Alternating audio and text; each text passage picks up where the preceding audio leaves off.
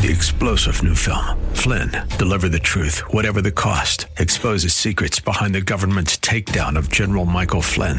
Flynn knew what the intel world had been up to. He ordered the first audit of the use of contractors. This set off alarm bells. He told the truth. He was the most dangerous person for Donald Trump to hire. They had to get rid of Flynn.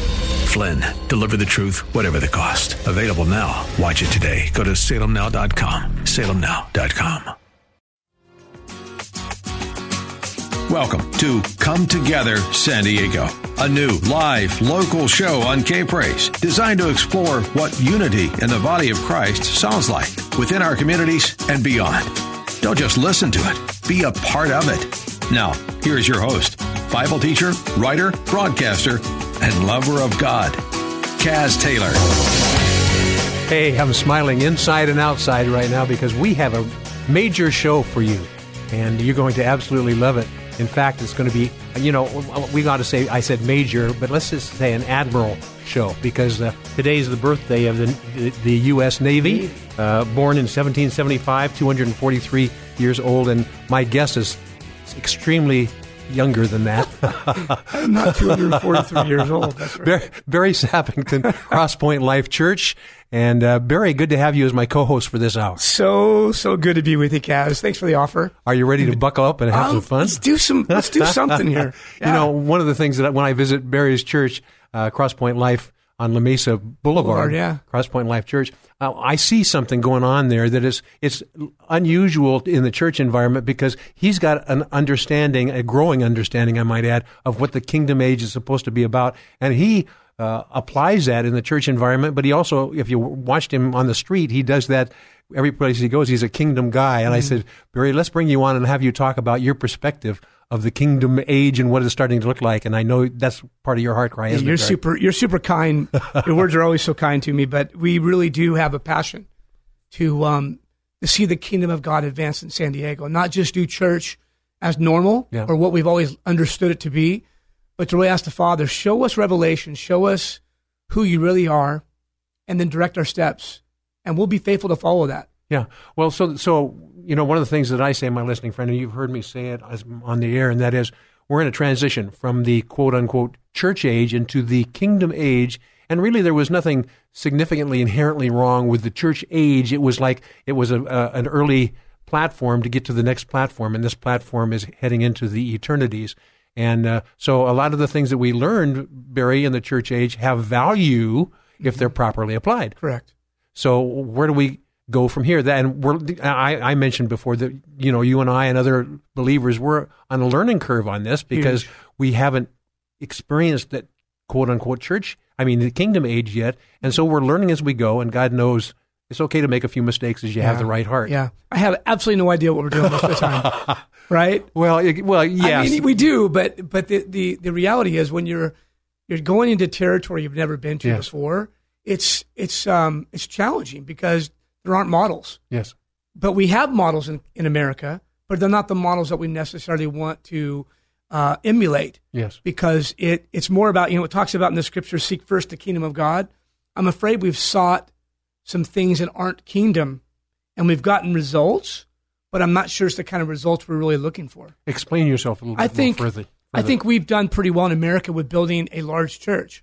We have some of the largest churches we've ever had in America, as defined by a gathering on a Sunday. In the Genesis chapter 11, it talks about the Tower of Babel. And in my estimation, it was never the intent of the church to look like the Tower of Babel. In other words, what does it say? It says that they, they built a tower up into the clouds, right? Mm-hmm. For what reason? The purpose was to make a known for them, make themselves known, yes. not God known. Yes.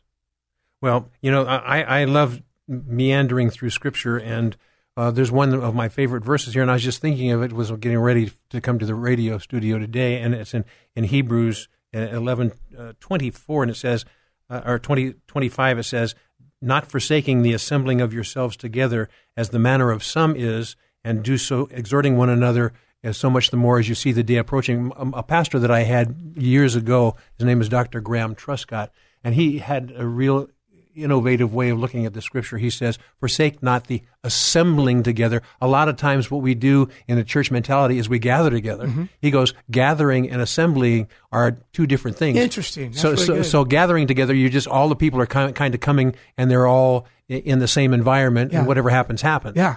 But assembly, as if you had a gift, and, it, and when you open the gift, it says some assembly required. It's ga- all the pieces are gathered, Mm-hmm. Yeah. but they haven't been assembled. Right. So the kingdom age is taking what you've got and properly assembling them so each one is functional.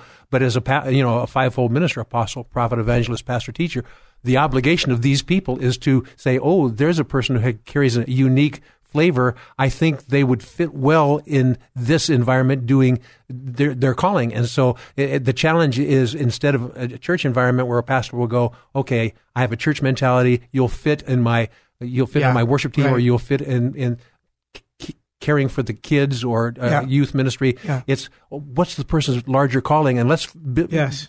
let's structure our lives so that we can help that person ascend to the fullness of their calling. Mm. It's a different flavor. Well, it is a different flavor, and I think that's the challenge that we have.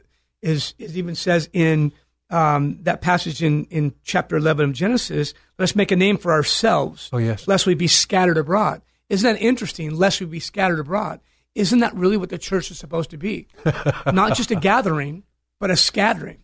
And so, yeah, that's exactly right. But one of the obviously when God will send us out from this environment, but he, he he wants to send us out equipped and not ill-equipped. Correct. And so part of what we do in the local church environment is to properly equip our people and then send them out. You know, one of the things that's it's, it's, it's a danger from a pastor's standpoint is to see people leave the church. They, they go because they're you know not only I've invested in this person, but there goes revenue stream as well. Right. In all honesty, that's Yeah. part of it. And, but the truth of the matter is, what God wants to do, in the, when the church was prolific in the Book of Acts, there was some persecution, Mm-hmm. and the church separated, but they did they still had the precepts. And what happened is they multiplied greatly. Mm-hmm. Right. And so, if if we have a, a mindset that as God encourages somebody to go out from us, don't force them to go out and say you're no longer part of this, but say you know you are very definitely still a part of this. Come on back, and we'll nourish you. But uh, go do your thing, and as long as it's God's thing through you, we're right alongside you. So good, man. But it's a different different mindset It is a different sometimes than the church environment. You, you better be very comfortable in your skin if you're leading a congregation today. Yeah. Because if you really believe in the sending part of the ecclesia, of the church, Yeah. then they're going to leave and they're going to do what you've asked them to do, and that's to go and love people outside the walls. Yes. And they may not come back every week, but you've got to be okay with that and just really understand it's a family. We're, we're building family here, mm-hmm. right? and that's one of the things I, I have to brag on you again, and I may do that periodically because that's one of the things that I see of you.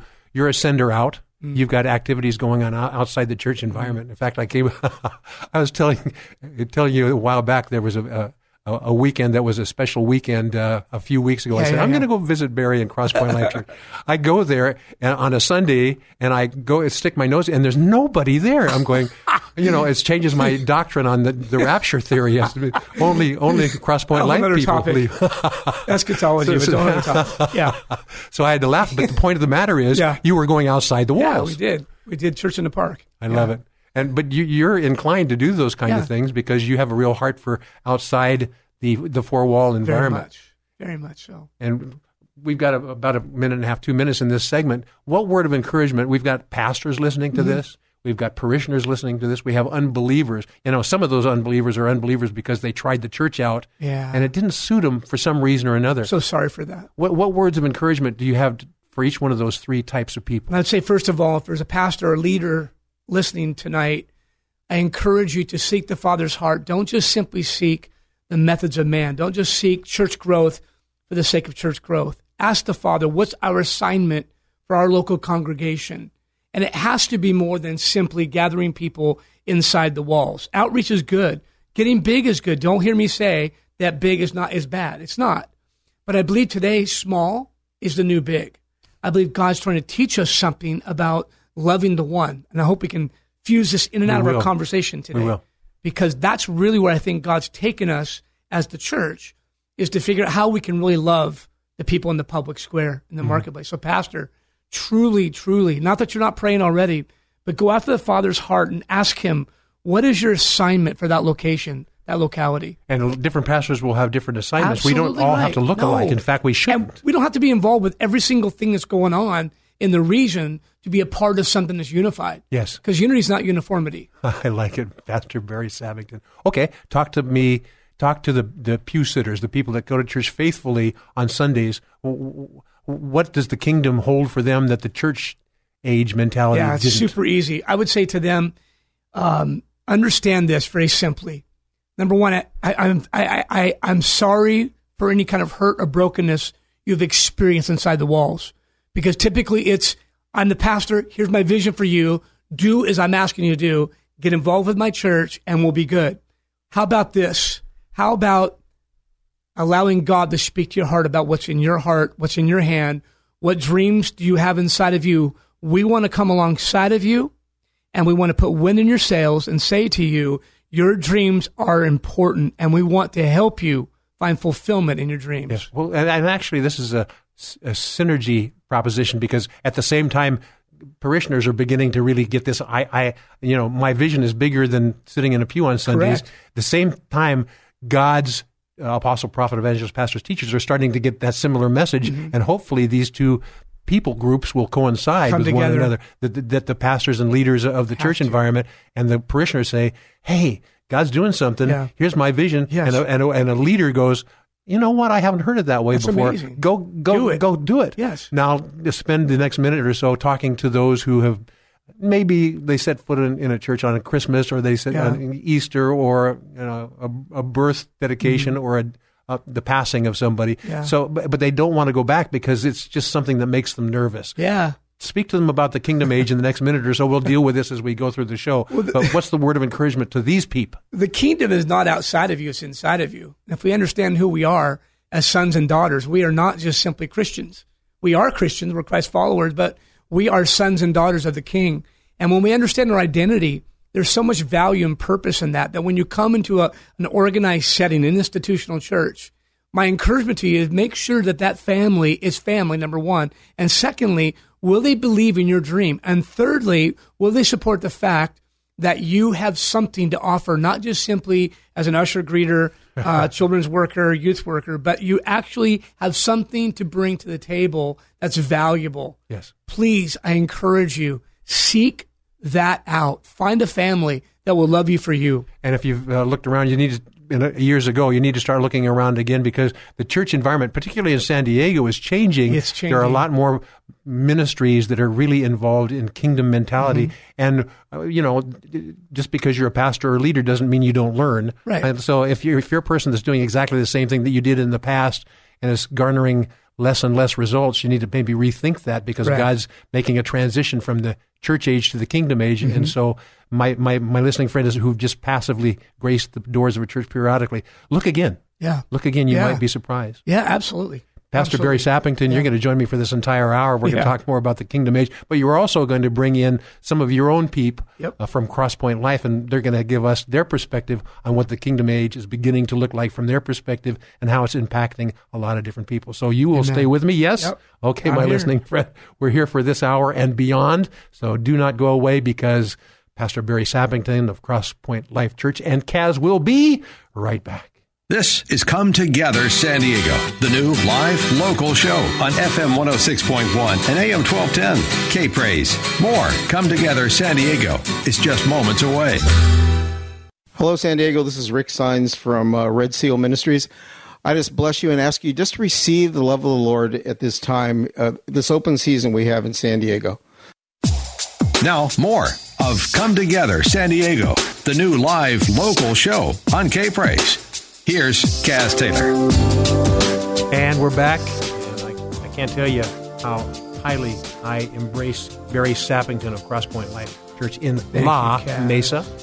So uh, we're, we're talking about a topic that should be near and dear to your heart, my listening friend. It's called the kingdom age. And this is a lot of people banter that word about. It's kingdom this, kingdom that.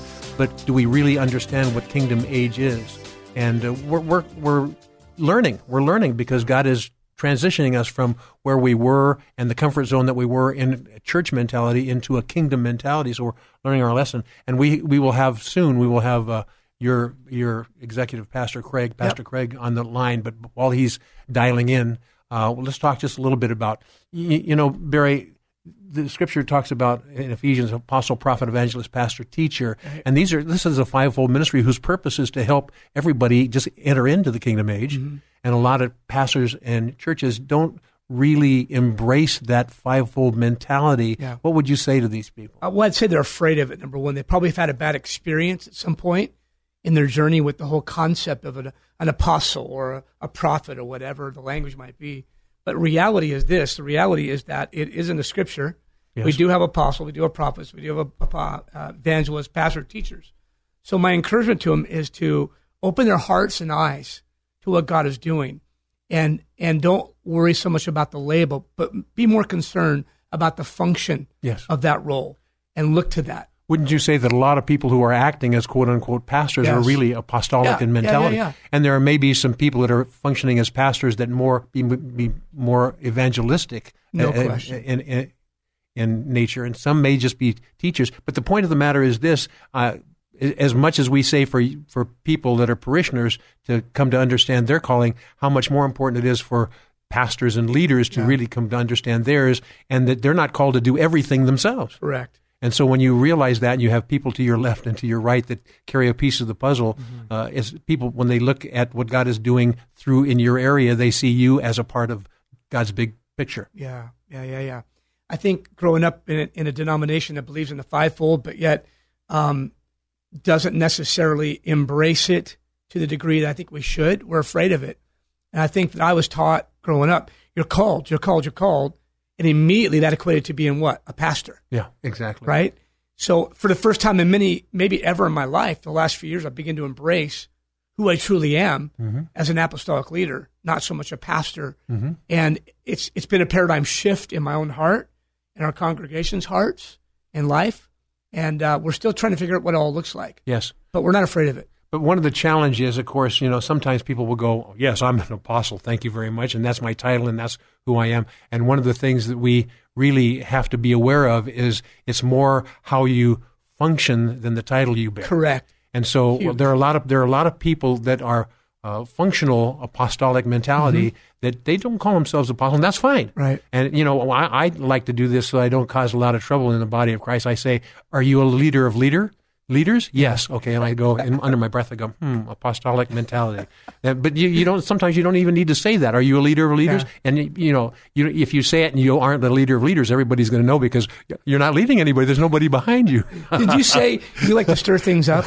I, no question. You but but but the truth of the matter is, you, you, function in the office yeah. and let let the yeah. titles go by the wayside. It doesn't matter. Mm-hmm. Let's just be who we are. Yes. Yes. Yes. Yeah. Yeah. And so I, I, I, think it's time to bring Craig. He's one of my favorite people next to you when I go to Crosspoint Thank you very much. Because you guys are in the thick of things, and you're looking around at people and what's going on. Make sure their our heart our hearts are ready yeah. to, to deliver yeah. the word or do a lifestyle ministry. So why don't you introduce your executive pastor here, and yeah. we'll have a little bit more fun. This is one of the most amazing individuals you'll ever meet. Uh, Craig Osborne is our executive pastor at Crosspoint Life Church. He basically makes me look amazing, and he makes Crosspoint look amazing. Yeah, but Barry, he doesn't have to work that hard no, with you. Maybe, maybe, not, but he is an amazing person. You're going to enjoy uh, talking with Craig. Hey, Pastor Craig, Craig, how you doing? I'm doing fantastic. How are you guys? Hey, fine. We were having maybe a little bit too much fun. We need you to bring us back down to the real world. you know, we're talking about uh, kingdom mentality in a church environment, and um, the mention early on in the first segment was that we're all learning our lessons here, Craig. And it, and it, one of the values is having somebody alongside of you that shares the mm. vision for what the kingdom is to look like.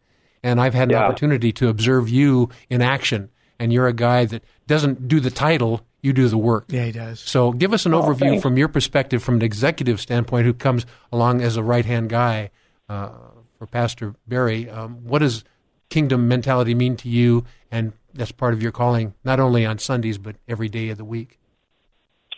Uh, that that kingdom mentality, I think what that means to me is that it's it's not about me, that it's about it's about other people, mm-hmm. um, and in the role that I'm in now, um, it's you know I, I make it I make it about Pastor Barry, and like he said, like I, I really do I, I do take it as my my mission and part of my job to to make him look good. Think about what does he need. I think about what does the what does the church need. Um, how can we do things, um, you know, a little bit better, even behind the scenes of things that that people don't see. How can things run smoother? How can we how can we be more efficient? How can you know how can we uh, through sometimes systems and processes? How can we love on people and, and help people feel more connected?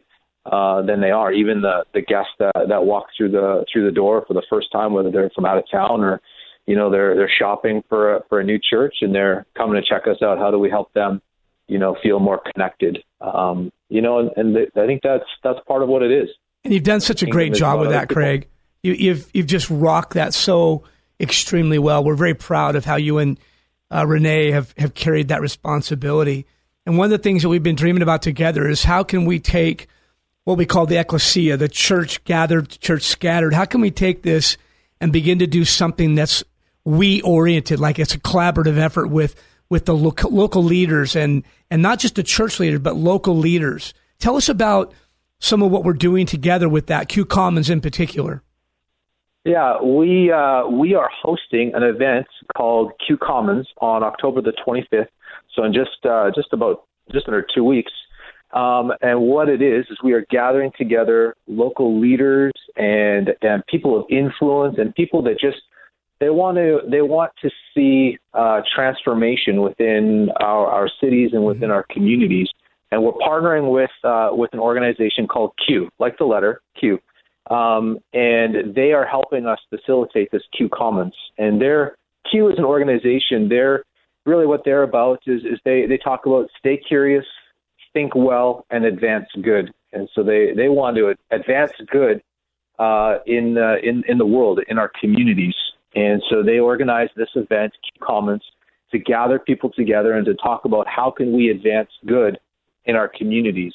Um, and the, the role that, that they play outside of just organizing it is they gather together three, uh, what they call national presenters, um, who have nine minutes to talk to us um, about a, a, specific topic. Uh, this year's Q Commons is uh, is all uh, under the title uh, or the theme of the power of we. Yeah. So, what can we do together, and how how can how can we do things that are more powerful together than we are uh, apart?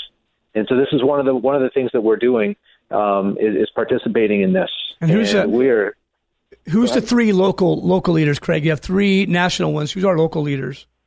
We have uh, Scott Harrison, who is the founder and CEO of Charity Water. Mm-hmm. And then we also have Jo Saxton. She is a leadership coach, a church planter, and an author. And then we have uh, local local guy, local boy, uh, Bob Goff, and uh, he's also you know an author and uh, does all these incredible things. He's yeah. written Love Does in his recent book, Everybody Always. Um, just fantastic. And so they're all going to talk about that the, the, the power of, of we. And then who's the three three people locally that's speaking? Well, we are super excited to uh, have Dr. Bill Wells, who is the uh, the mayor of El Cajon. He's going to speak to us. Uh, we have Danny Womack, who's part of our staff.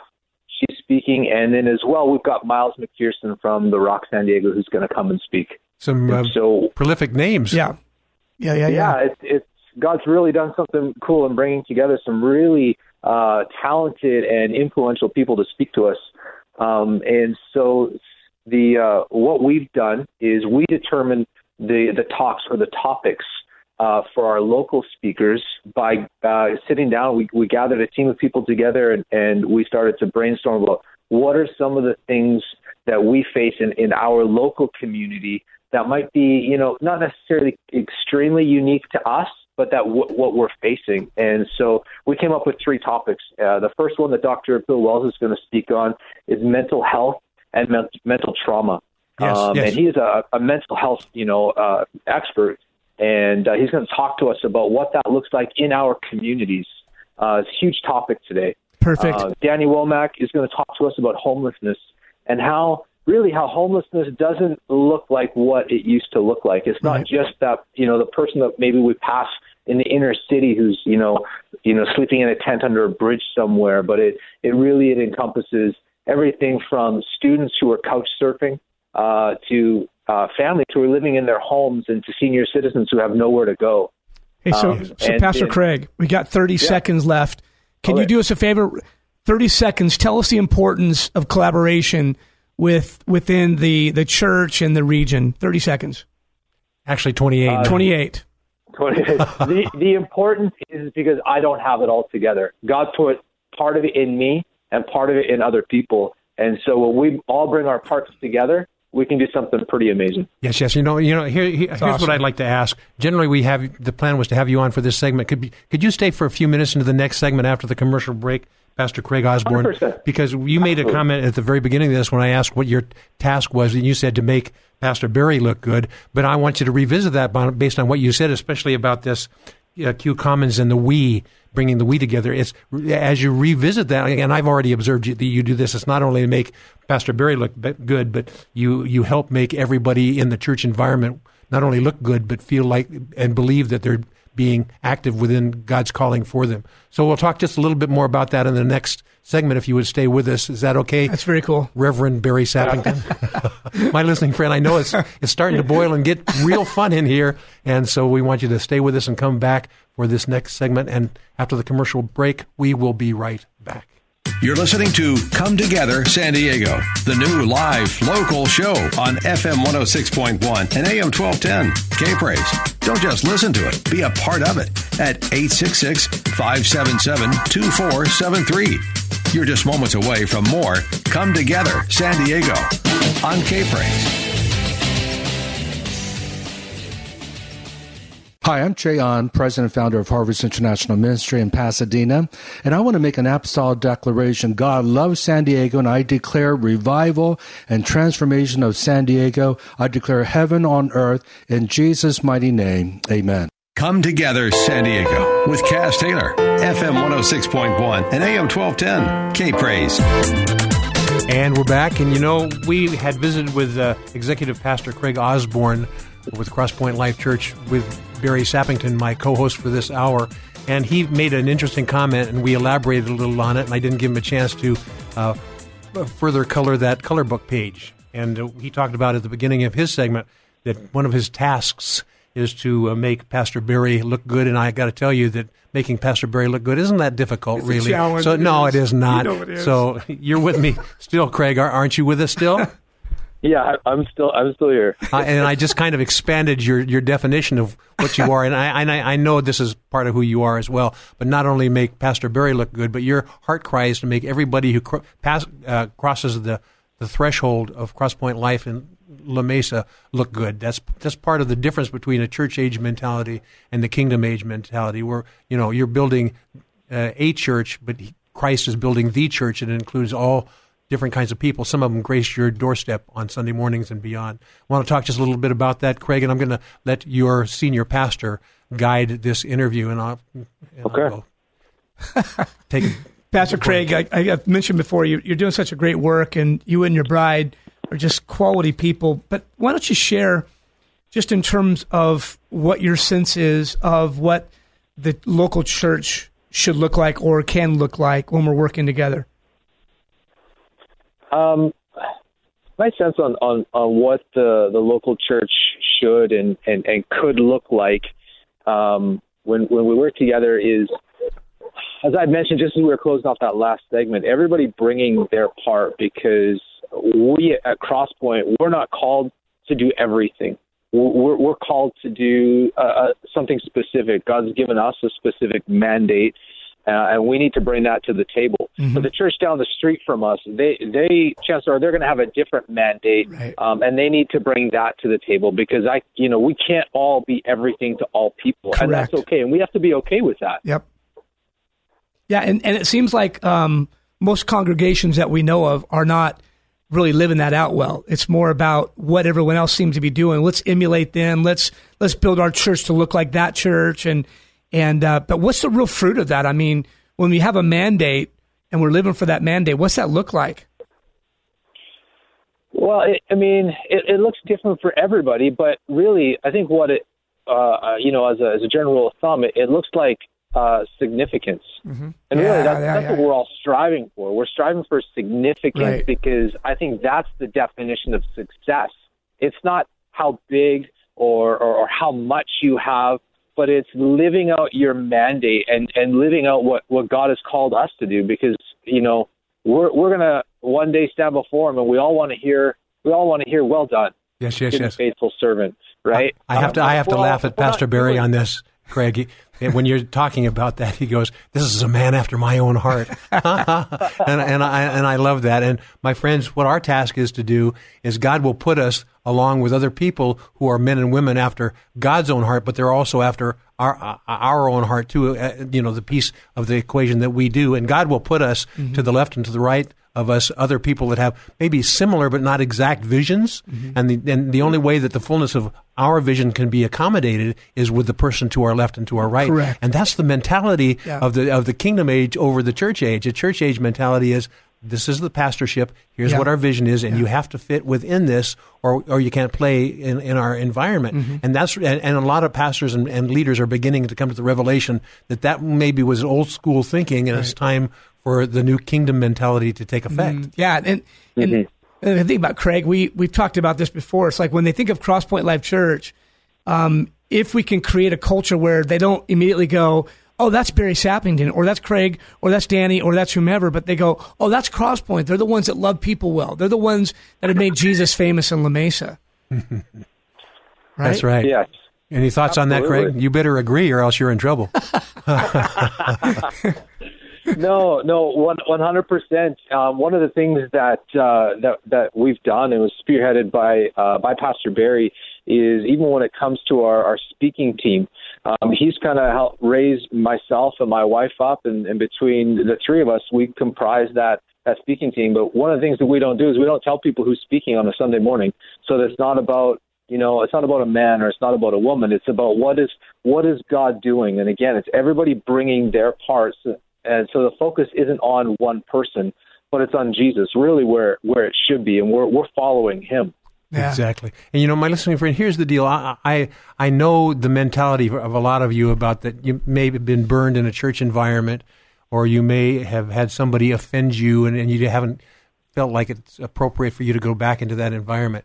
That's the enemy working against you because the biggest danger to him is people being side by side and people looking on them and saying, Behold how they love one another. Mm. And God's plan is to bring his church in unity together and in oneness together. And if you're trying to emulate the guy down the street who's got a bigger church or may, maybe has bigger offerings or whatever, you're missing the mark. Right. Who are you and what can you do to impact God's heart? And not only for the pastors and leaders and uh, different people in the church environment, but also those who attend the church environment. What can you do and what part has God called you to play to synchronize with other people? My friends, if you've been disillusioned in the church environment, you need to start looking again because God's stirring churches and leaders uh, for this as well. And you might just find yourself at that intersection of uh, being a part of something bigger. It's called God's singular mm-hmm. church instead of churches. Barry. Yeah, no, that's so good. I think that's that's definitely our passion is to really make Jesus famous in San Diego and not one church, although we belong to a congregation, but to really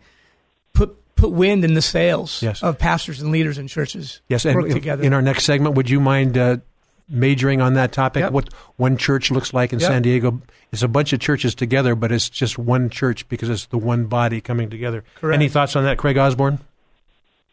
Uh, no, I'm I'm in a, I'm in agreement. We are all working together. We're all on the same team, um, and we have to do better at learning to to work together to be that one church uh, in San Diego, working on the on the same team, linking arm arm in arm, um, and and and advancing the kingdom of God and uh, pushing back the you know the kingdom of darkness. Yes, and, and, Pastor Barry, when you were talking about the October twenty fifth Q Commons event, uh, Barry was giving me the sign, the signal showing seven mountains, seven mountains coming together. And so, uh, Barry and Craig, why don't you elaborate in the couple minutes we have left in this segment what Seven Mountains is all about, and what what uh, the church in San Diego County yeah. has to do with this seven mountain mentality. Yeah, I'll touch on it, and then Craig you can finalize it. But it's really not just seven mountains; it's the kingdom of this world that we're to impact and touch. But there are seven specific mountains that are that are kind of listed as the main mountains, um, and and that's really what Q Commons kind of does. Look at those different places of culture. Craig, touch on that.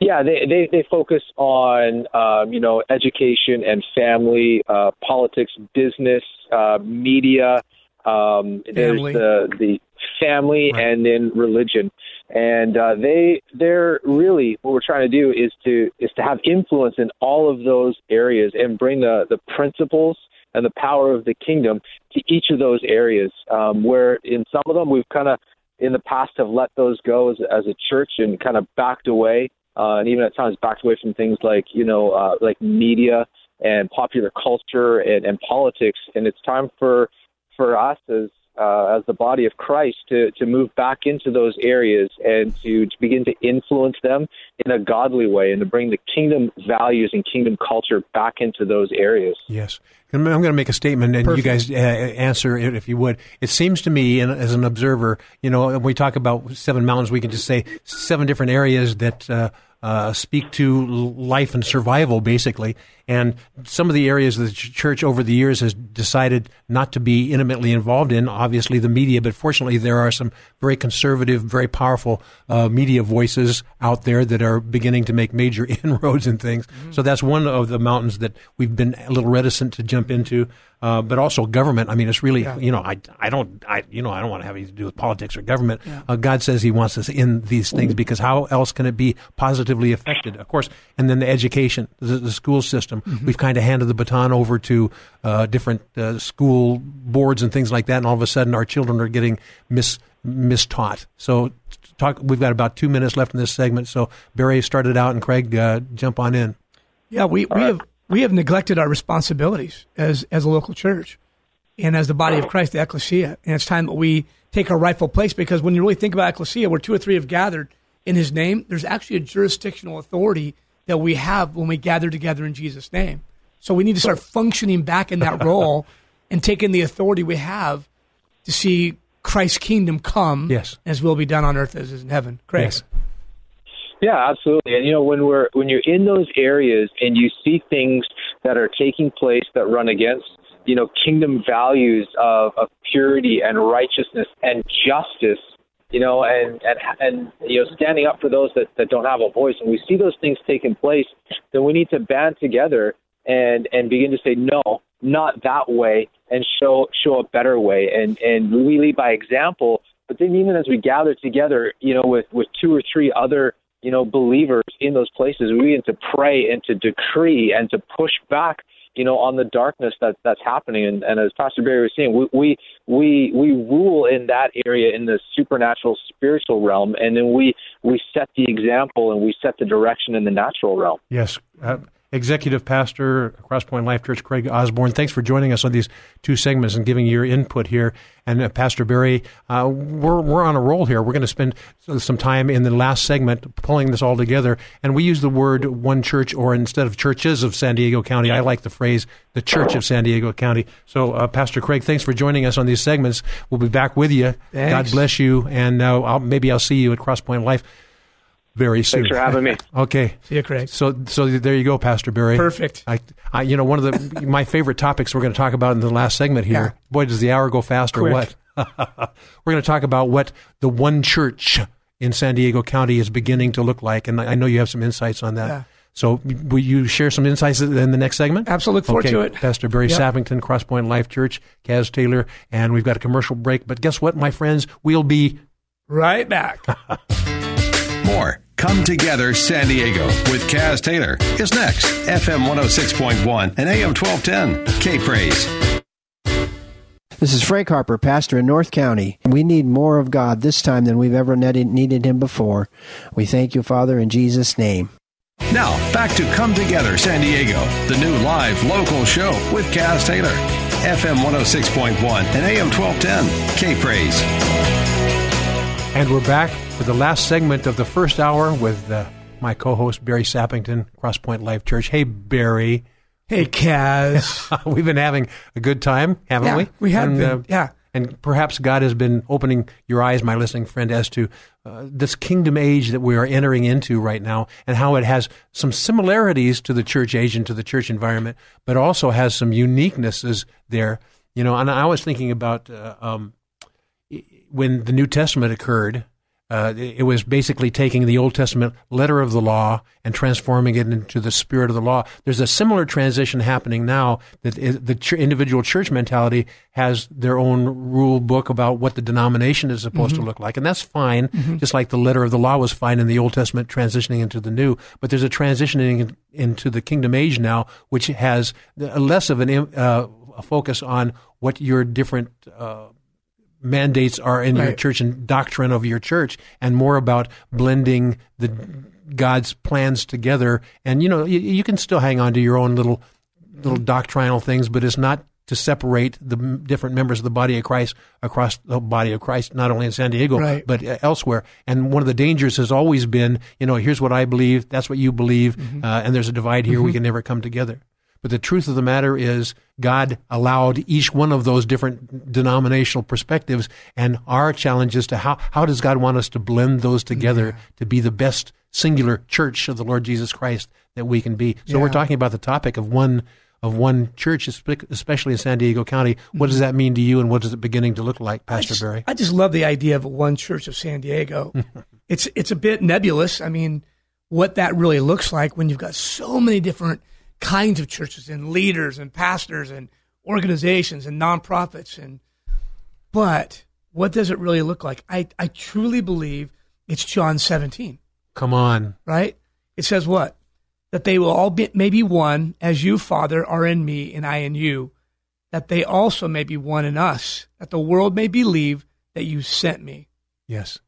And, and Paul Paul writes about the the many membered body, but it's still one. Still one. So, still what does one. a many membered body look like when it's still one? It means each part has discovered what their calling is and they're work, functioning eh, eh, according to their calling exactly where they really wanted to be all along. Right. But we all realize that we can't do it alone as we are members of that one body in particular. Yeah, see, we, we talk about that. Unity is not uniformity. Good. It cannot be uniformity. There's got to be these all different kinds of kingdom expression. But with the heart that says, number one, we're going to rally around the person of Jesus Christ, first and foremost. No matter what your doctrine may be, we rally around the person of Jesus. Secondly, I think we've got to begin to honor leadership in various organizational structures, other churches, uh, other nonprofits, um, whatever they parachurch organizations, yes. house churches. Yes, and you're also going into the, the seven mountain mentality. Other people who are leaders of leaders in, let's say, a governmental Absolutely. role that have have God mentality, or those in the educational environment who have the uh, God mentality. And as we bond together, and it's not only the, each member of those different we call them seven mountains mm-hmm. if you mm-hmm. want, but each member of that, but it is also interconnecting from one mountain to another, from the government mentality to the education mentality to the media mentality to the church mentality to the family mentality. All of this coming together, all of a sudden you have a many membered body mm-hmm. and you have the Lord Jesus Christ uh, coming back for that bride. Love that. Love that. He's purifying that bride too. He's really calling us to a higher standard about which we live our lives. Yes, yes. Because what so far it hasn't worked as effectively as we sometimes think it has. It really hasn't. We haven't transformed really anything. And we've got the largest, we mentioned this before, we've got the largest church we ever had in America, but we're not seeing city transformations. We're not seeing communities truly transformed because of Jesus. And what would you say the main, I'll tell you my thoughts, but you tell me yours. Yeah. What do you think the main reason for that uh, ineffectiveness is? We built, we built our, our Genesis 11. We built our towers of Babel. We built a kingdom that we expect to stay within inside the walls. Yes, and, and the, in, inside our walls. Yes, inside our walls. And then we say basically, we're doing this large event. It's got thousands of people that come, but just to do an event where people show up doesn't mean that we're bringing any kind of real kingdom transformation. Yes, you know, and I observe. I've been knocking around uh, in the Christian market in San Diego County for decades. One of the things that I've seen in the past that I'm sensing a difference in, and that is, you know, okay, let's get together and let's just all do an event and every pastor goes, you know, I can kind of get into that. But once the event's over, they're all everybody's uh, autonomous, doing their own Correct. thing. And what God wants to do is plant the seeds of that level of oneness or unity so that you keep the relationships yeah. going. And even though it's a person of a different denominational flavor yeah. than you are, you stay connected with one Correct. another. And all of a sudden, you have a piece of their puzzle, they have a piece of your puzzle, and we realize we can't do it by ourselves. Yeah, we're you know we're we're we're doing that. We're co-laboring with our good friends up in North County Craig and uh, Carlette Muster from the Awakening International Church. And we're doing a school that's being hosted at Crosspoint that's called AIR, the Academy of Influence and Reformation. So their congregation, our congregation, actually Rick and Maria Sains Yeah. or Signs from uh, Red Seal Ministries are also participating in that. And it's amazing what happens when you come together tonight at Sunrise Church in East County in Santee. They've got a um, an event for Healing of cancer? healing of cancer event, ah. right? Yes. Where where they're hoping for a, a few thousand people to show up and and pray for God's will to come and touch the lives of people. So it's a collaboration. That's It's Not one church. It's it's the church is becoming one by esteeming Him first and then honoring one another. Well, I'm going to make a statement here, and you can either say that's dumb, Kaz, or that's valid. Okay, here's my observation on this: the more we are willing to work side by side with somebody else of a different influence, the greater the percentage of uh, effective uh, healings. Yeah. the greater uh, preponderance of the presence of God in an environment. You know, uh, uh, uh, and so one of the things that we have misapplied in our single church environment is we think we have to do all these things and we need to have God uh, uh, uh, arrive and he's, he hangs there. But he's more likely to hang forever with us when we're one body. Yeah, we want habitation, don't we? Exactly. We don't want him to come and go. We want to be with us all the time. Exactly. And I think we're we're really making headway towards that, Kev. We got a lot of work to do, but if we can just stay humble, yes. if we can stay just in love with Jesus and love one another, I'm convinced that we can we can bring His kingdom here Yes. in such a way that San Diego becomes prototypical of what can happen in any country or any city across our country. A prototype, actually. Yeah, I, I believe that. And uh, I think my friends, uh, my listening friends who are believers that are in San Diego County, the more we team up with others that are not necessarily our doc, uh, denominational flavor, and we believe God for healing of a person. Say you're doing a street ministry. I, I, I love watching what's going on in San Diego because when a, a team is going out to to pray over people with cancer. Uh, Maria Signs and Rick Signs are among them at Mm-hmm. Red Seal. They go out and they, but it's not necessarily only their group. It's people from all over San Diego County that are believers. Correct. And all of a sudden, you know, when a person gets healed, they go, mm, "Who do I thank? Yeah. Don't thank us. We're just uh, uh, obedient servants." And we go to different churches. Yeah. Uh, thank the Creator of the universe, the Lord Jesus Christ Himself. What would happen if, if we became the greatest advocates of everyone else's churches? Like as a pastor, I am I am absolutely the greatest cheerleader for every other church in my area. Now say that again because that's an unusual phrase coming from what would be in, in the church environment. A, a pastor, you know, you learn you learn in seminary not to do that Yeah. So say that statement again. I want to be the greatest cheerleader I possibly can be for my family at Crosspoint, but for every other church that's doing something of significance. I want to bless it. I want to honor it, and I want to declare, "Hey, that's my friend. That's my brother. We're working together to see Jesus come to San Diego." Oh my. And, and but the truth of the matter is, is that happens. None of us, none of the individual churches can actually handle the harvest. No, it's I mean, it's going to be so gigantic. But we just have to have that mentality of working in harmony with Yeah. one another. We've got about a minute left in this this segment, so I'm going to have you do a declaration in this minute uh, to our listening friends. Uh, I want you to declare kingdom mentality and Holy Spirit invading in a way like never before, not only in San Diego County, but within the individual inhabitants, whether they be pastors or churches or parachurches or parishioners. I want you to speak that into the county right now. Pastor Father, Barry we Sappington. declare your goodness and kindness to the city and region of San Diego. We thank you for what you've done historically. We thank you for what you're doing today, and we thank you for what's going to happen in the days and years to come. And we speak peace over our city. We declare your kingdom would come and your will would be done in every principality, every region, every community, every congregation, and truly in the lives of the body of Christ, the ecclesia. And we ask you, God, to give us a new heart for the people that we come in contact with every day of our life. The John chapter 4, woman at the well kind of love, that we would love the one so well that be attracted to you, Jesus, because of our love. And that together we can see something happened that's never happened in San Diego before. And that you'd open our hearts and our eyes to what the kingdom truly is. In your name, Jesus, we pray. Barry Sappington, thanks for joining me as a co-host for this hour. We've had some fun having. I love you, Kaz. I love you too, Barry Thank you, my Sappington. my, my listening friend, you may want to uh, visit, uh, check out uh, Crosspoint Life Church. You might get a flavor that you hadn't really expected before, and might blow you away. But you'd have to deal with the sense of humor and the uh, uh, of this guy, Barry Sappington. I love him. You'll love him too. Barry, pardon me for harassing you, just You were little- fun, teasing you just a little bit.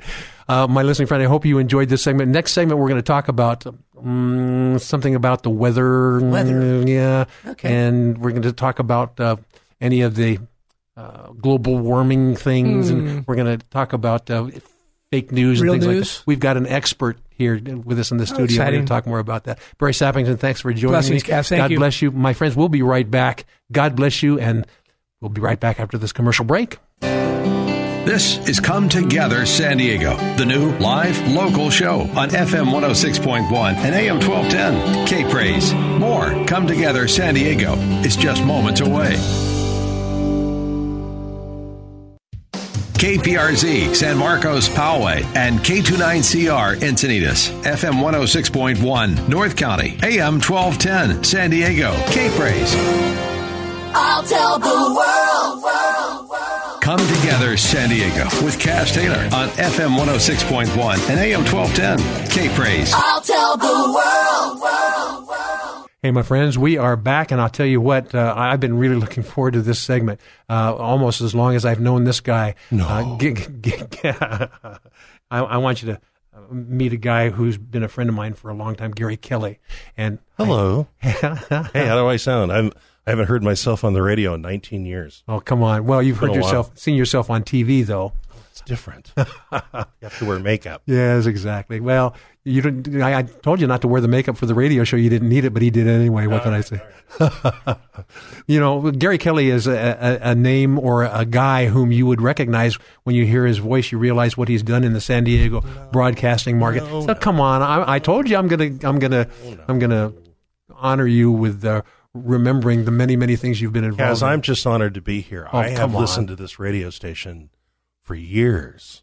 and, you know, to be able to walk in here and, and see the beautiful view you have here in La Jolla and you have people to bring you water. I mean, you're big time. Oh yeah, really. Thank you very much. Anyway, if you're familiar with uh, the the world of disc jockeydom, you would recognize uh, his voice because he's been what KPRZ, KCBQ, uh, a lot of other broadcast related things, KSEA, which was the FM side of KSON. Yeah, it was for a little tiny FM station uh, back in 1971 and 72 that nobody listened to. Oh yes, really. KSON. I'm telling you what, one of the big big guys in San Diego market. But let me tell you something else as well. Is this he, he- uh, Gary has expanded his. Uh, basically, his calling. He's a believer in the Lord Jesus Christ, but he's also expanded his calling.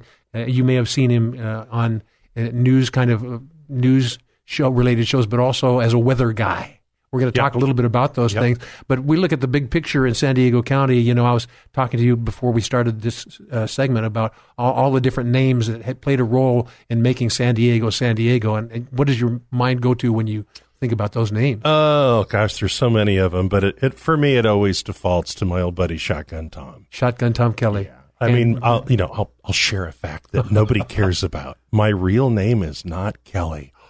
But say it ain't so. Oh my! Oh no! So my real name is Gary Roehl, but it's R O E H L. Very difficult to pronounce. Yes. I always felt sorry for my kids because their names are butchered all the time. and so when I was 13, I met Shotgun Tom Kelly, and I wanted to be just like him. Except I didn't want to wear. I didn't want a beard and, And a Smokey the Bear that hat. Yeah, exactly. Um, and I couldn't do the thing. Um, but uh, I really looked up to him, and I said, if I ever get to be on the radio, I'll be Gary Kelly. Kelly, you, you just use that last name. It's better than the one that you were. And uh, only different, I spelled it differently. Yeah, with an EY. Than he did. Uh-huh. Um, back in the day, they had these little top 40 surveys that, Yeah. li- that list the top songs. And the, the day that I looked at it, I used to collect them. Uh, had Tom's picture on the cover, and they spelled they they misspelled his name, K E L L E Y, and I said, well, and I'm going to be Gary K E L L E Y. So for 47 years, I have been a typo. I oh, I like it. So he's really K E L L E Y. Yeah, very good. But but also, my friend, you may recognize the voice, but if you saw his face, you'd recognize the face to a guy who's on the been on the air doing weather prognostication and Yeah. also standing in from a new on a news soft, basically a soft news format. Yeah, Go ahead, Gary. uh, I'm not a meteorologist, but I did stay at a Holiday Inn Express last night. I just played one on TV. yeah, you just played so one on I TV. was uh, basically a weather presenter. I uh, I went to uh, continuing education seminars for ten years with the National Weather Service, NOAA, uh, and, and and learned a lot. Found a, learned a lot about global warming. Uh, learned a lot about the Weather Channel. Learned about what people care about when they watch a weather girl or guy on television. but really it was just an excuse for my wife and I to get away and go skiing. You know, I, I, we joke around all the time, Gary, in San Diego County as a weather prognosticator. Yeah. All you need to know is uh, one phrase: seventy-two degrees. Uh, in the in the in the daytime, Oh, yeah. cooling down to uh, 64 degrees in the evening, Oh, and then, then, then, then all you do is pre-record that, and you run it for the entire time that you're on the air. There was this comedy bit that when I worked at Channel 10, one of the engineers pulled me aside. He goes, Gary, I got to show you this. And it was a, a guy on Comedy Central or something. And he goes, greatest job in the world. Weather guy in San Diego. Six figure income. Highs in the 70s. Back to you, Bob. And uh, It's kind of true. it's kind of true. Six, of course, yours was a seven-figure income, but we won't even. No, no. I was I was always the bridesmaid, never the bride. I was never Aloha Taylor. no, but I My- back, but I backed her up. Yes, and so you know what? In San Diego County, we've also you've done some. I would call it soft news, not really hard penetrating news, because you Yeah. you, you said on uh, within some some other news shows and as a stand-in person, and you you you gave some insights from from uh, a more soft news perspective. Yes. Um, I was a beggar on KPBS for money. I would beg for people, please give us your money. We'll give you this CD that you could buy at the Walmart for twelve ninety five. We'll sell it to you for hundred and seventy five dollars. Call us now, please. Oh, my. Keep, keep PBS on the air. So I had a chance to do that. Used to hold uh, host a show on Cox Cable called Home View, which was kind of like a, a home improvement show and that made it into uh, six regional markets. Did that for two years. That was a lot of fun. It was nice to get to do something different because I came out of top forty radio. Yes, you, you know, did. I mean, I'm the guy that gives you a hundred dollar bill and plays "Rock the Boat" Uh huh. or Well, Elton John. Or, Exactly. So you were in the, really in the top forty market, uh, and also uh, the harder rock. Yeah, well, I did both. I I kind of had a balanced career in radio. Gosh, I hope I'm not boring all of you listening. If if, if I hope I hope you have two listeners left. uh, but yeah, I, in top 40, I got into it uh, when I was 13, 14, kind of hanging around uh, with Shotgun Tom and Gene Knight, who's still on the radio today. He's on afternoons on Sunny 98.1. I'll always owe Gene everything because he took me under his wing along with Tom. And they were nice to me. I was just this little kid that liked to hang around the radio stations. I used to go mow yards in Claremont, and I would take that money and take the bus downtown and transfer over to El Cajon Boulevard to Pearson Ford on the corner of Fairmount and El Cajon Elkhorn. Boulevard, and I would religiously go there every Saturday and Sunday, buy the disc jockey Jim Duncan. I would buy him a hot dog or a coke or whatever, and eventually they let me start playing with the, the knobs, and the equipment, and then they started taking longer breaks, and Yeah, there you go. I just became part of it. And I don't think today um, a 15 year old would have that opportunity. No, not so much. They would say, "I'm sorry, you can't, you can't come in." I mean, I have a 17 year old son. He can't really almost get a job anywhere because he's not 18. Yes, exactly. I'm going to switch gears a little bit here, Yeah, yeah. Uh, uh, Gary, Gary. One of the things It's your show, Kaz. Well, well, thank you for I'm giving us just, I I'm just a guest.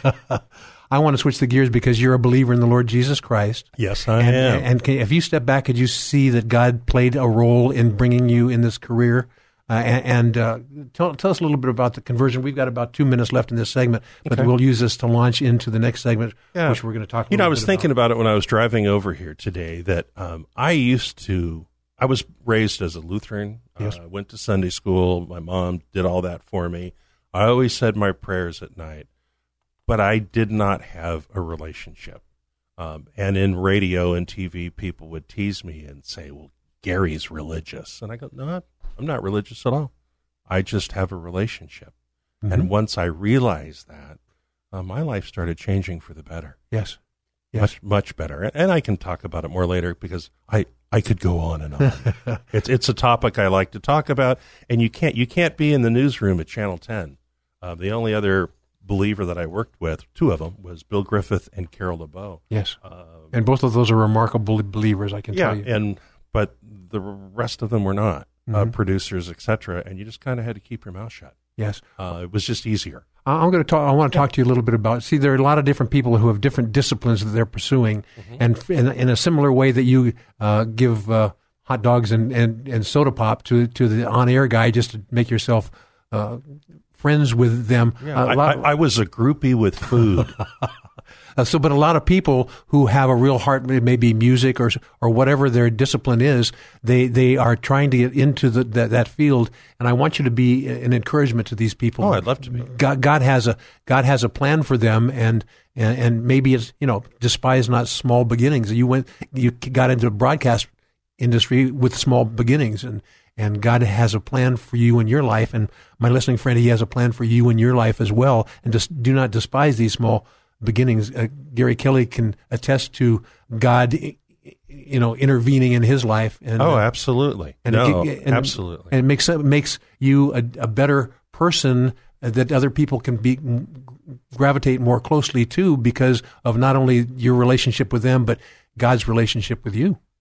It's very true. Well put. You know, you ought to get a radio show. Well, my listening friend, we just scratched the surface with the Gary Kelly. Oh, come on. I like bugging him because uh, we've been friends for how I many figured it out 47 years. 47 years. And 47 years, but we've never had lunch together. I, that's because you never would buy.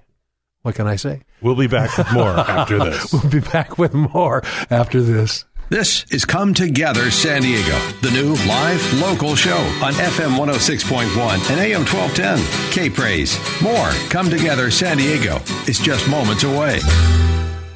Greg Hendricks, Rock Church, East County. God is doing a wonderful work in the city of San Diego and all over the world. He's uniting the hearts of the people, but most importantly, He's drawing us back to what our original purpose is to love each other. Now, more of Come Together San Diego on K Praise. Here's Kaz Taylor. And thank you very much. And here's Gary Kelly as well, my co-host. I like the, I like the music. Thank you, man. Rocking on.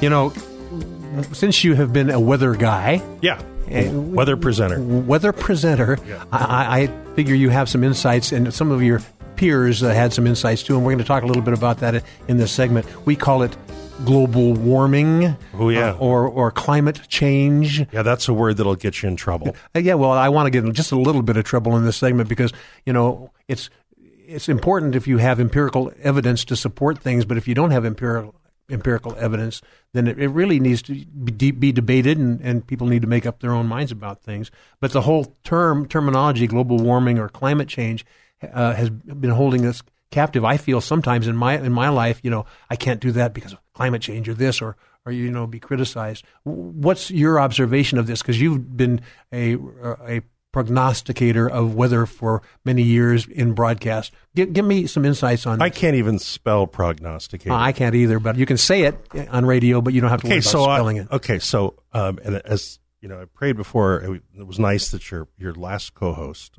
uh, was nice and prayed over us. And something that I was very concerned about with is that you know I haven't been on the radio in 19 years. This is quite a bit different than the type of radio that I did. This is the type of radio. If I was on the radio again, I would like to do. Do I have opinions? Of course I do. Am I afraid, though, to say those opinions? Yes, I am. Mhm. Because if you are to the right, you're looked at as a nutcake.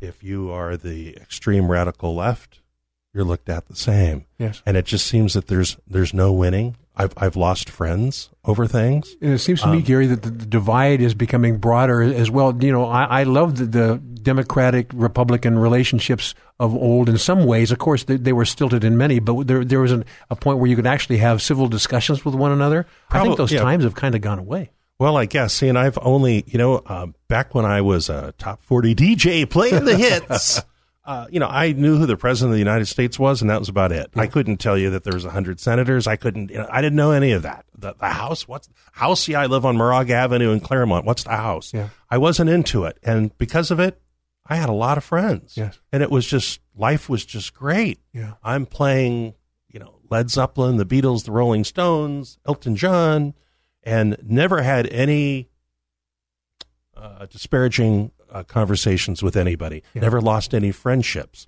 Well, That- I want to change this. that- that's, uh, that's changed. It, it has changed, and that's very, very sad. I, you know, I, I believe that's very sad for many people on, uh, on with the left bent and those on the right bent. Uh, the ones in the middle, those of us in the middle, uh, have real anguish about that because uh, I have some very, very good friends on one side, and they have some very good friends on the other side. I don't want to delve into that right now. Oh no, no, no, and I and I don't either because I don't want any letters. I don't want to. You know, I'm doing this for fun. I mean, Uh-huh. this is an honor for me to get to be here with you. Well, thank you. And I and and you know, if let me look, let me tell you this way.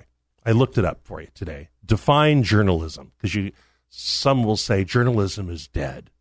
So Merriam-Webster says journalism is the collection and editing of news for presentation through the media. Writing is characterized by a direct presentation of facts Mhm. or description of events without an attempt at interpretation. I like that.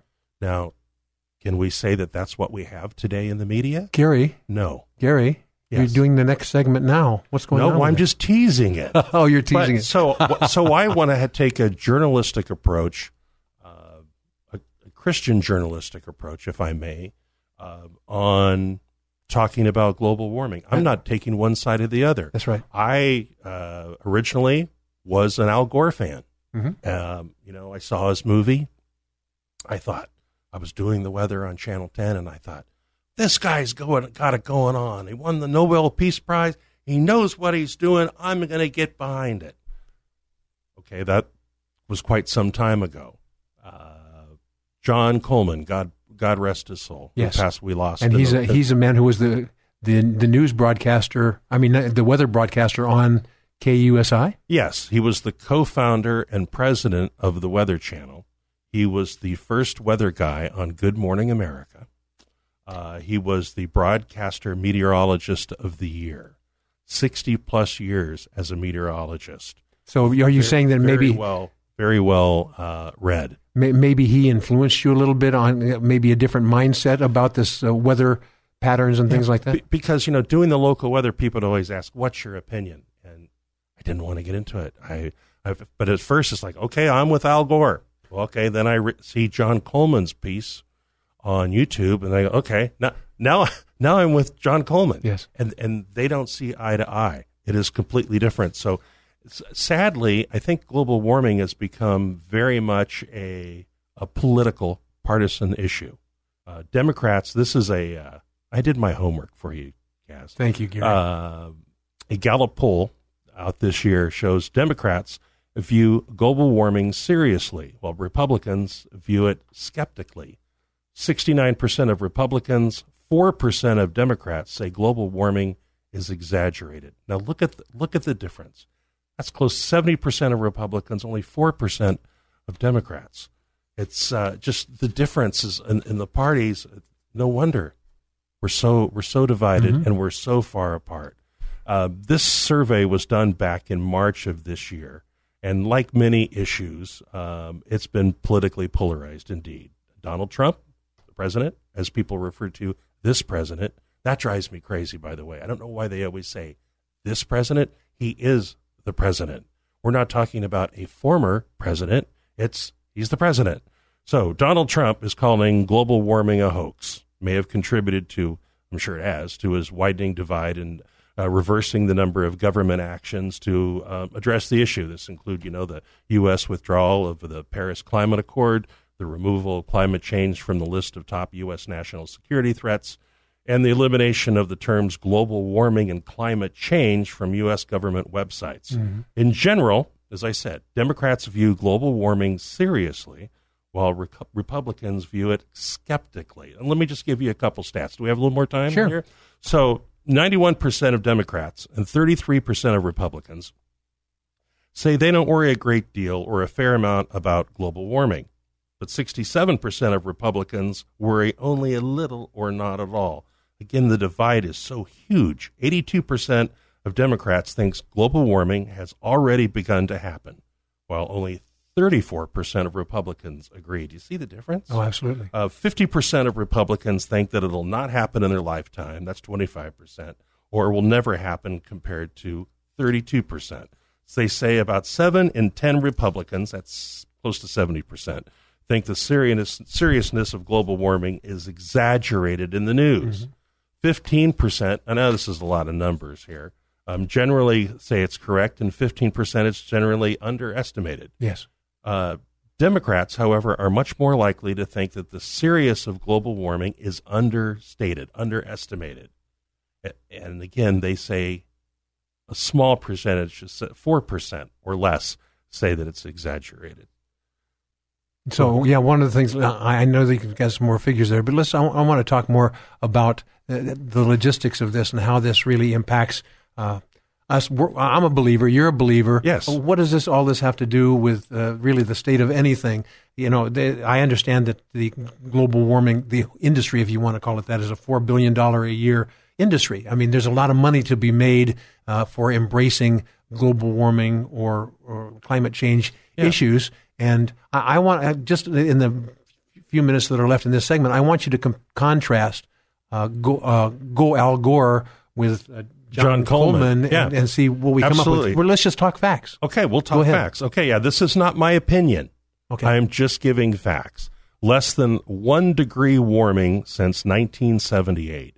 No warming globally since 1998 for, you mentioned money. Now, this is John Coleman's. This is John research. Coleman's take on this. Okay, and this isn't just his opinion. This is his research, and that, he, that he has facts to back it up. As a guy who's a meteorologist of the year, what was what were his positions that he was honored as far as being a? a he, well, he was the meteorologist of the year. He was the he was the co-founder and president of the Weather Channel that's yes. still on today. Yes, go ahead then. And so yeah, he has he has his stuff. He he he knows what he's doing. And if he's you can look him up on YouTube about global warming, John Coleman, it'll come up. I urge you to watch his presentation. You decide. I'm not saying right or wrong, but he makes a lot of sense. So 4.7 billion dollars annually goes to scientists and organizations to continue global warming research. As John said, have you ever noticed they always say, we need more research. We need more money mm-hmm. to keep this bureaucracy going. Carbon pollution has raised the cost of fuel, electricity, and food an average of $1,000 a year for a family of four. Uh, Roger Revelle, I don't know if you've ever heard that yep, name before. Wasn't he with the, you, with the uh, in he, La Jolla, the La Jolla. Yeah, yeah, Scripps. Scripps, uh, Scripps Oceanography. Mm-hmm. He was the pioneer and, and a brilliant mind on weather and climate change. He was at Scripps in 19, put it on the map actually, 1950 to 1964, eventually UCSD. Then he moved on to Harvard, where he had a guy in his class named Al Gore. Al Gore was in his class. And by the way, if I may, may mention that Al Gore only got a D in his class. either way, in uh, so Roger Revelle started it all. He he started this talking about the global warming scare. In 1988, the same person, Roger Revelle, wrote to Congress and a senator saying that he didn't believe in global warming. Friends and educators knew that he was of sound mind till he passed away at the age of 95 from a heart attack. And, and, you mentioned the sound mind because many people who are embracing the climate change, they said he, he was senile. And that was Al Gore. Uh-huh. He dissed him as senile because he didn't believe as he did. Well, you know, if you do the, in all honesty, if you do the math, you know, you said 4.7 billion dollars a annually, year, annually, a billion dollars a right. year industry. I mean, right. people are making money off of this. Absolutely. Thing. And, and, so, but so you know, I guess one of the things that really strikes me is I, I'm interested in the truth. I don't. I don't want the spin. Right. I don't want the spin. I and I don't want this to come between people of different, you know, right and left relationship. I want the facts to be the facts, being willing to deal with the facts, and then continue the friendships without uh, using this to be, be a div- dividing factor. And exactly. so, so this whole global yeah. warming thing has become a right-left thing, uh, and, and, that's so very sad to me. It's just another thing to divide us even more. Do we have a little bit more time? Well, in the other, in the next side of this segment, we do, and we'll we'll we'll speak about this, but then we want to talk you'll about. Give, you'll give me a little more time. Yes, but on the other side of the commercial, you know, commercials they pay for things. Hey, it pays for the light bill. We appreciate that. And so we're going to be talking about this and also the topic of fake news with Gary Kelly as we come back. And guess what, my friends? Mm. We'll take a brief break and we'll be right back. You're listening to Come Together San Diego, the new live local show on FM 106.1 and AM 1210. K Praise. Don't just listen to it, be a part of it at 866 577 2473. You're just moments away from more Come Together San Diego on K Praise. My name is Jim Garlow. Two things. First one negative, second one positive. Negatively, if we saw the condition of our nation, we would all be in prayer. Positively, if we could see what God could do with our nation, we'd all be in prayer. Now, more of Come Together San Diego, the new live local show on K Praise. Here's Kaz Taylor.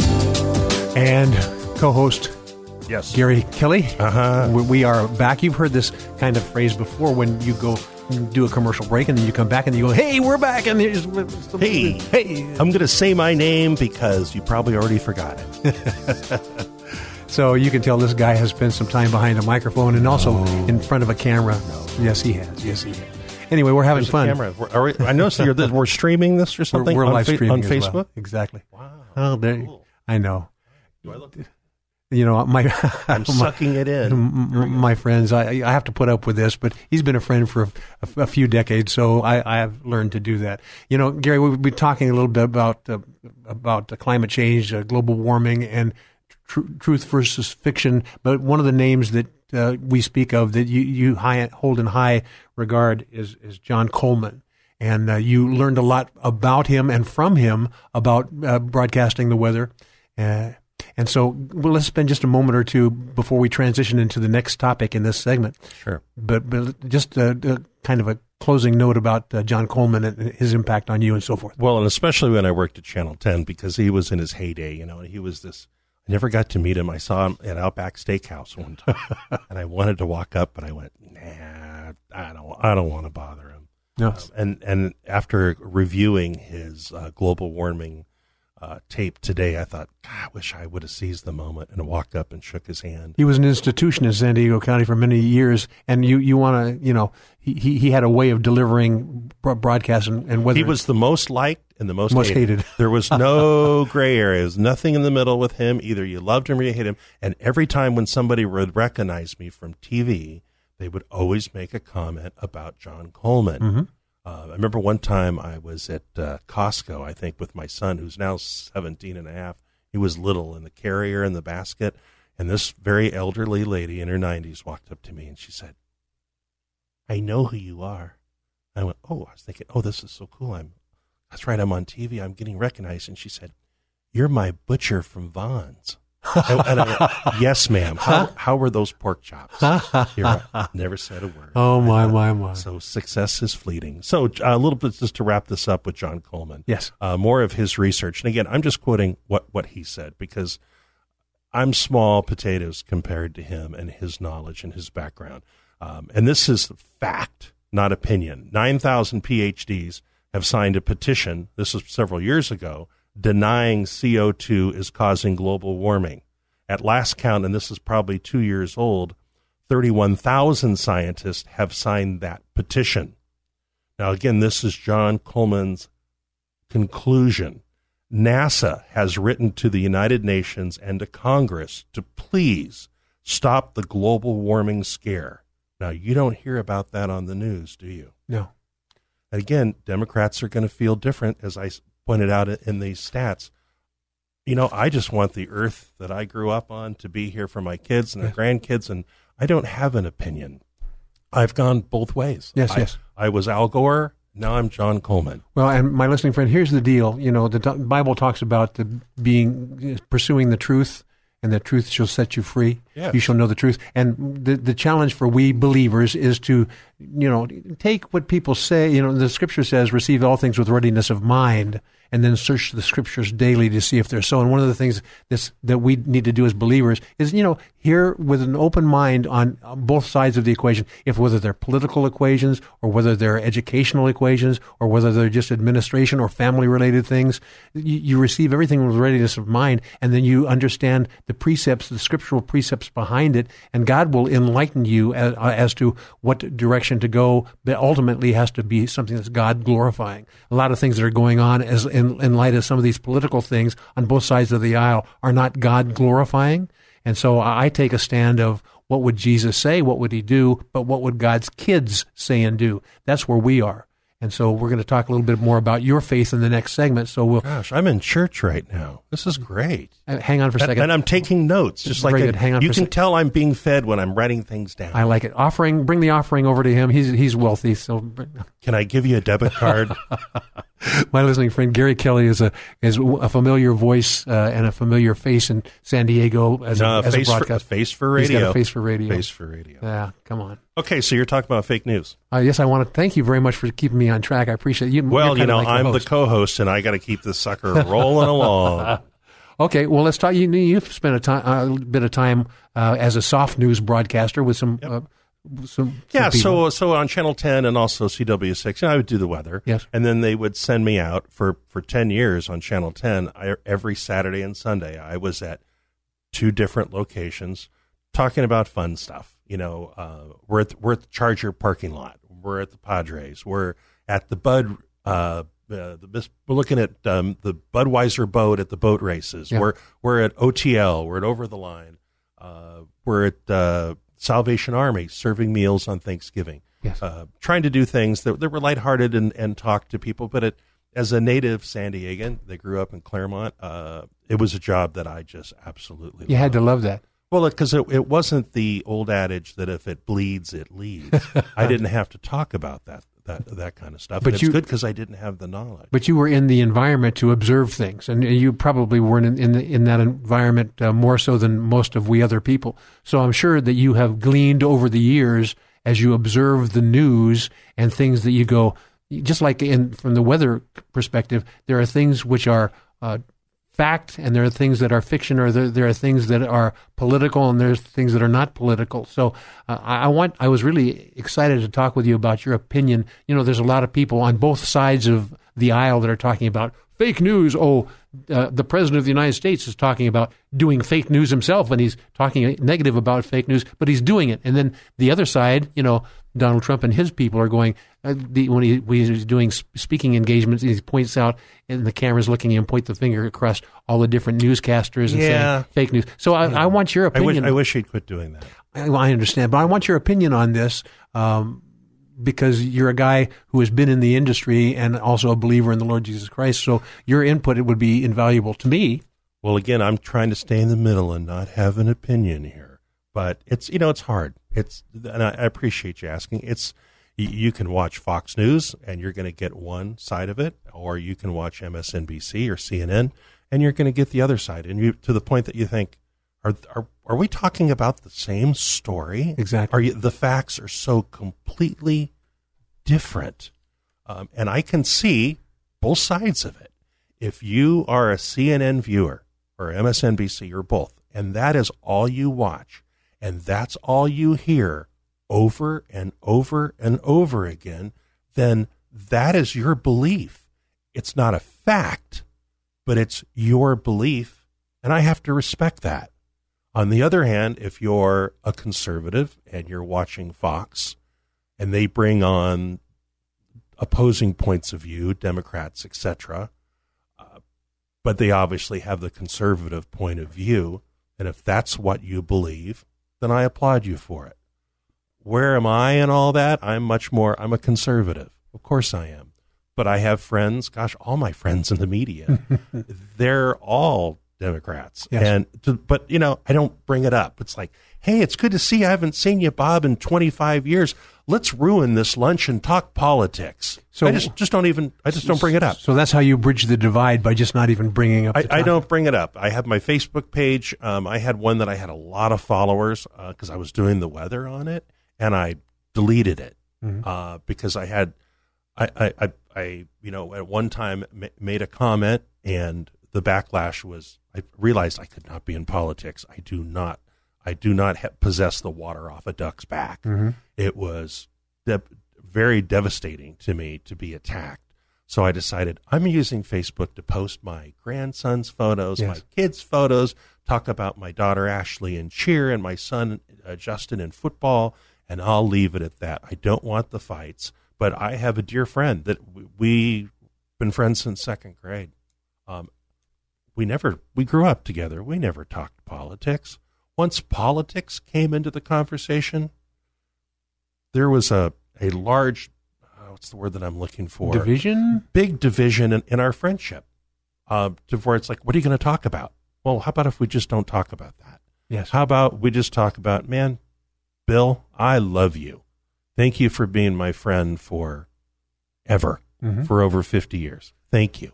Um, but there was a time where I thought, wow, I've lost him.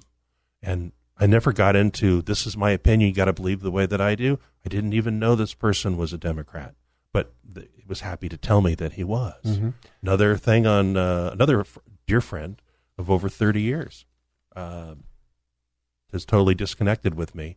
Uh, we've never even had the discussion ever. This scenario it's, is- it's over politics. This, this scenario is working out throughout the United States, and it's sad for me to see because I have such dear friends on both sides of the political spectrum.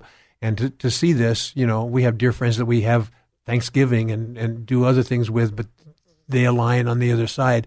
And maybe the rules are when we go there, we just don't talk about Oh, absolutely. politics, or else No. it can ruin good friendships. And my listening friend, the thing that really troubles me is I'm a Christian, and I, I, I want God's I want God's spirit to uh, direct my life. And uh, if you're a believer, you want that as well. And here's the thing that God gave me uh, in the book in- the book of Acts. It talks about a guy named Gamaliel, or maybe it's not even in Acts, but it's a guy who was the uh, the guy who tutored, if you will, will the apostle Paul. And when there were different people vying against, you know, about Jesus being this or Jesus being that, Gamaliel told Paul, he said, if you're going to make a stance on something like this, you need to consider that what happens if that point of view about, in this particular instance, about Jesus being the Son of God, if that, uh, and these people that are embracing that, what happens if they are right and you are actually fighting against God's intent? When you look back at it, you don't want to go on that side. So it's better if you're going to say be be more delicate or just not deal with it, or em- embrace the person. And, and that was his instruction to Paul, who was then Saul, and he began, began to realize that uh, it wasn't as exactly as he had premeditations on that Jesus Christ was Lord and is Lord indeed. And I think that Gamaliel mindset uh, in, in in the New Testament needs to be the mindset of all believers, no matter which side of the political aisle you align, because the bottom line is Jesus. He'll take care of those things, but you you have to go for undeniable truth and make your stand. It's true. That's very true. In fact, uh, how much time do we have left in this? Zero. But we'll be back for the next segment. That's a good. glad I asked. well done, Gary. I, I appreciate that. And my friends, because Gary says so, we'll be right back. More Come Together San Diego with Kaz Taylor is next. FM 106.1 and AM 1210. K Praise. This is Pastor Jim Heidrich from Firewheel Church, and I declare over San Diego that the goodness of God is going to crash in on you with the weight of His glory because He's moving with compassion. Yes, you believe in Jesus, but Jesus believes in you, and I just affirm you in your call to greatness in Christ Jesus. Come Together San Diego with Kaz Taylor. FM 106.1 and AM 1210. K Praise. And we're back with my co-host for this hour, which is approaching termination. We're almost done with the hour. I'm used to that. I'm really used- termination. I'm- yeah, very. That you wouldn't want to fly with me. Uh, Gary Kelly has been a friend for a long time, many many years, and I've always known him to be a good storyteller. Some of them are actually true. So I know you want to. I know you want to spend a little bit of time putting a period on the topic of fake news, and so I'm going to let you do that. Then we're going to have you tell a little bit about your testimony and your faith. It was uh, again. uh, I was doing a little research today. Uh, another Gallup poll, and this was this. This was not separating left to the right. This is just overall. United States adults estimate that over sixty percent of the news that they read in newspapers, see on television, or hear on the radio is biased. What a shock, huh? They think the news media mostly provide accurate information, but still estimate that over 40% of what they see is inaccurate. And they believe that more than a third of the news that they see in these channels is misinformation. false or inaccurate information that is presented as if it were true. Mm-hmm. And we see that all the time on certain networks. We do indeed. Uh, and Americans, believe it or not, are even more critical of the news that they see on social media. They believe 80% is biased, 64% is inaccurate, and 65% is misinformation. But you know where I got this? No. The internet. Let me file that. Yeah, exactly. There it goes in the garbage can, circular file. You know, one of the things that I it, it, it troubles me is because you're you have to be able to discern what's a- accurate and not accurate, and sometimes every each side has their way of framing things. It depends on who you listen to. Yes, yes, yes. It, it's like you know they tell you when you're a kid, watch who you hang out with, Yes. uh, who you surround yourself with, Mhm. um, because they can bring you down to their level. So that's a good opportunity to segue into the faith component because the enemy has a plan to take you away from God and godliness. He may even allow you to use your godly words, but couch them in a way where you're not really being true to Jesus and His plan for you and your life and the plan for other people's lives. So there's a there's a supernatural battle going on in the United States and in government and in politics. We're seeing a battle going on as well. But I want to use this as a, as a transition to you and your life and lifestyle, how Jesus has impacted you and given you a mind that actually works and uh, a voice that people can listen to. So tell us a little bit about uh, Gary Kelly and your faith. Oh, it's kind of In you. four Well, seconds. and thank you very much, and you have a great night, everybody. Go ahead. Uh, you know, in the 20, when I was, uh, you know, I got into radio real young. I worked at your sister station, KCBQ, Yeah. when I was a junior and senior in high school. So I was 73 and 74. Um, again, I had my relationship with God. Um, I said my prayers at night, but I, I, let me rephrase that. I didn't, I didn't have much of a relationship, but it wasn't given it, I didn't give it that much of a thought. He was always there. I had a picture of, of Jesus and I would look at him every night when I went to bed and I had to always go find that picture. I didn't feel that the day was complete unless I did that, but I wasn't walking the walk. My lifestyle was completely different. Um, you know the the rock and roll lifestyle. I, w- I won't say I was Ozzy Osbourne, none of that. No, no, no. But but it was. I'm certainly not the person that I am today. Do I uh, have regrets? Sure. Am I thankful I'm alive? You bet. There was interesting from my in my rock and roll era working at KPRI, playing all these classic songs that today they refer to as classic rock. Back then, it was just rock. Mhm. It was Well, but hard rock, and then there was the top 40 as well. They differentiated it that right. way. So something that I, that hit me today when I was driving over here is that Sundays were my least. Again, this is when I'm playing rock and roll on the radio. Sundays were was my least favorite day of the week. I felt incredibly uncomfortable. I felt uneasy, and I couldn't put my finger on it. I needed to. I always felt like I needed to be around somebody. I didn't like to be alone. And then I realized later the problem was I wasn't going to church. That's what I was missing in my life. The, the, the Holy Spirit was tugging at my heartstrings, but I didn't know what the tug meant until 1993 when I became a Christian. And how I did it was spying on my ex wife. God has a good sense of humor. Uh, Ray Bentley uh, at uh, Maranatha, uh, my my wife at the time, and her new love uh, started going to church twice a week, and she was Catholic. I was a Christian. We went to church on Easter and Christmas, Uh-huh. and I wanted to see what it was all about.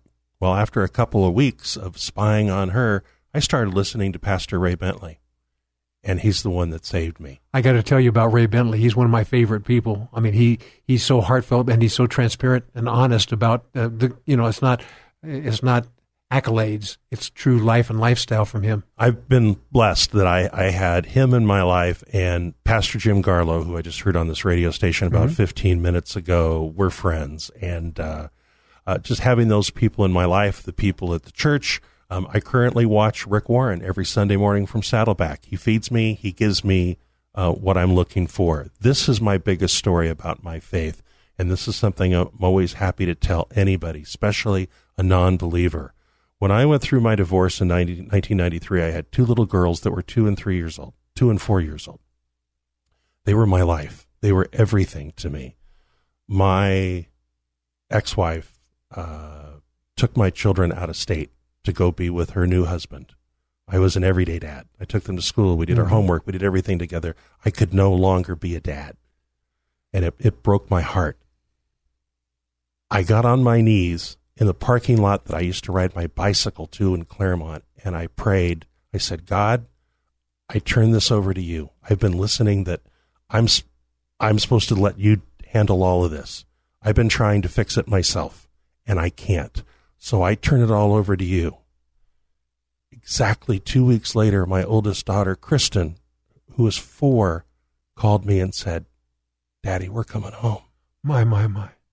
And you know, my listening friend, I know this is t- tugging at your heart, and, and, Gary, remarkable, what a story, but it's a, a heartfelt story. And one of the things that I want you to know, my listening friend, is God is saying, He wants you to say, Father, I'm coming home. My listening friend, because that's his heart cry, as, as Gary mentioned this as well. But I, I want to encourage you, as Gary Kelly and I wind up this show, God wants you to come home as well if you're already home but you're just playing around then you're coming back and acting like you're the good son he wants you to come back and have an intimate relationship with him and uh, is this an altar call on the radio? It is an altar call, Gosh, Jerry, and you and you and, and, you and you were responsible for setting the stage for this. this. You know, no, it's purely because of God that I have my wife Stacy. We met in church. Uh, we have two kids. Justin is seven, Ashley is fifteen, and my older daughter is Kristen, the one that said, "Daddy, I'm coming home." Um, she's the first doctor in the family. She's in her third year of her residency.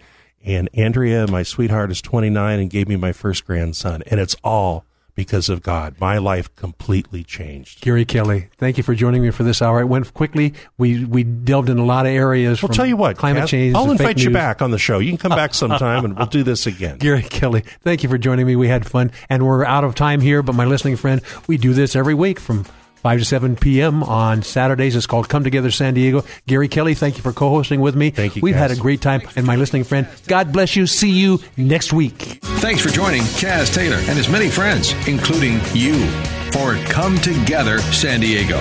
Join us again next week as we explore what unity in the body of Christ sounds like within this county and beyond on Come Together San Diego. Tell a friend, tell a neighbor, tell a coworker, and then let's all come together San Diego next Saturday from 5 to 7 p.m. on FM 106.1 and AM 1210. K Praise.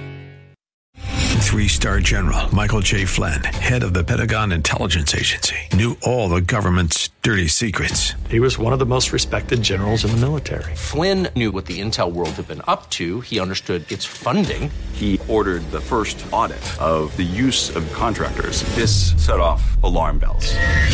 The explosive new documentary, Flynn, Deliver the Truth, Whatever the Cost, uncovers the facts behind this scandal. Flynn told the truth. He was the most dangerous person for Donald Trump to hire. I find out the worst enemy that I'm going to face in my life is right here in America. They took my assessment and they wanted me to change it. And I was like, I'm not changing it. They had to get rid of Flynn with in depth interviews, archival footage, and never before seen personal records of the man behind the headlines. I just felt like I was drowning. Flynn, deliver the truth, whatever the cost. Available now. Watch it today. Go to salemnow.com. Salemnow.com.